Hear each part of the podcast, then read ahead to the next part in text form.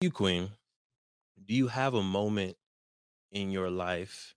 Well, first, the first question is, do you find yourself possibly being afraid of your potential greatness? Definitely.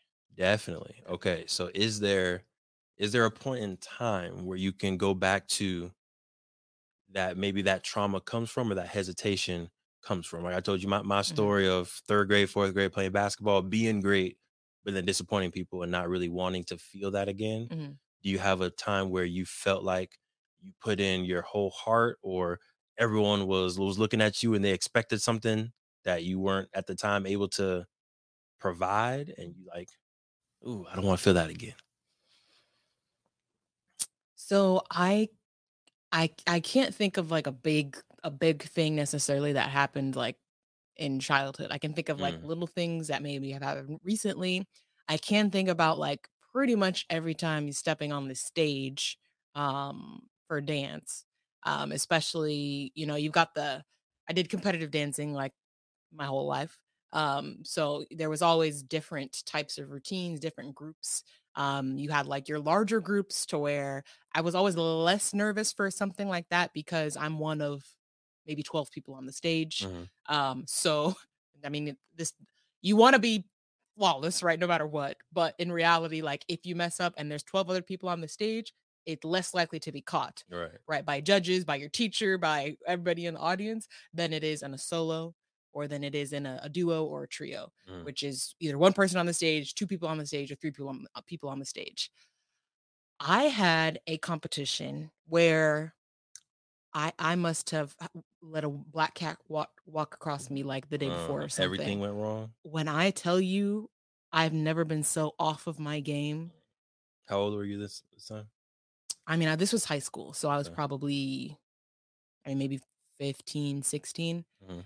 And I just remember like it wasn't just one performance. It was Mhm. like I went up for my trio, I went up for my solo, and it was almost like an out of body experience Mm, where I was like, what is what is happening right now? mm, Like, and it was mainly for uh, so my style of dance to this day, I've never been a very technical dancer in terms of like that's always been my weakness, but performance, stage performance, telling the story, that's where I shine. mhm. Right? I'm gonna make you cry.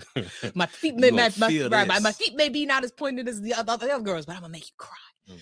Um, but I was always terrified of doing pirouettes or turns, as we call it, um, because that was my weakness. And the, the higher you get, the more uh the older you get, the more level up you go, the more turns you're expected to do, the more flawlessly you're expected to execute, and the harsher you're graded, you know, by the judges and whatnot. And that was just always my weakness um and yeah i had i had a couple of performances that i will never forget um especially on a, like being the- a solo so literally everybody in the entire auditorium is Eyes looking at you you. and every single turn that i did was a flop it was to the point where I was like like I don't know what was wrong with me. Like to this day it's a mystery, but I would Mm, like do my prep and I would go and it's like my ankle would buckle and I did not mm, do not one turn. I did not complete not one turn. I almost fall fell on my butt mm, like during a turn. mm, Actually I did. I did. I fell on my butt. mm, I fell on my butt. That was the moment. Now that I'm remembering. It was actually very traumatic. mm, Um yeah, having the entire auditorium looking at you and I and this was a during a trio, Dr. Feelgood.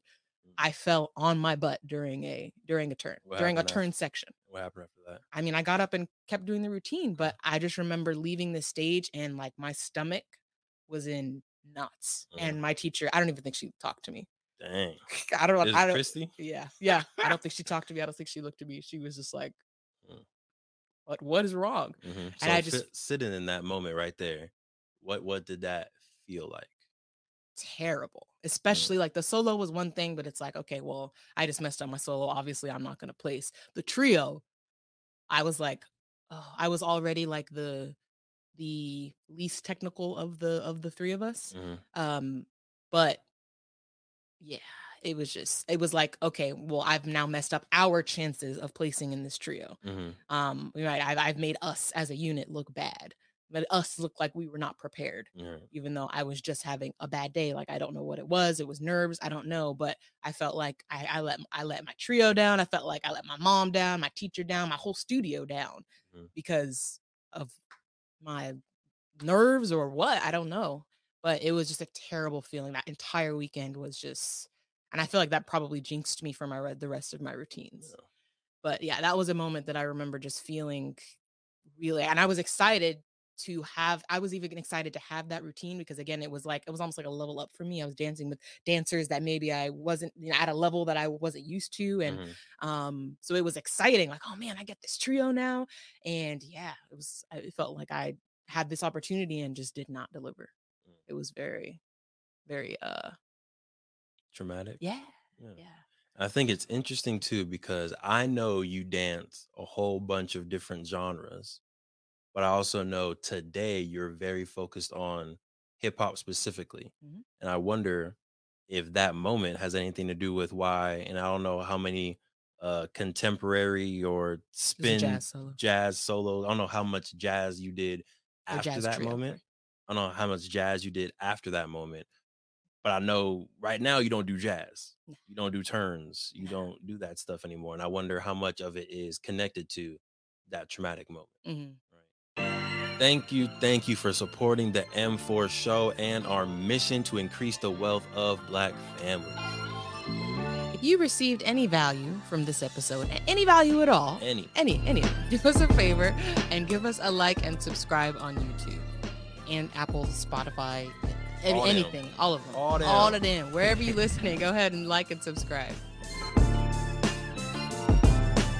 And after you like and subscribe, make sure you send this episode to at least one family that you really want to see win. We'll catch y'all next time. Peace.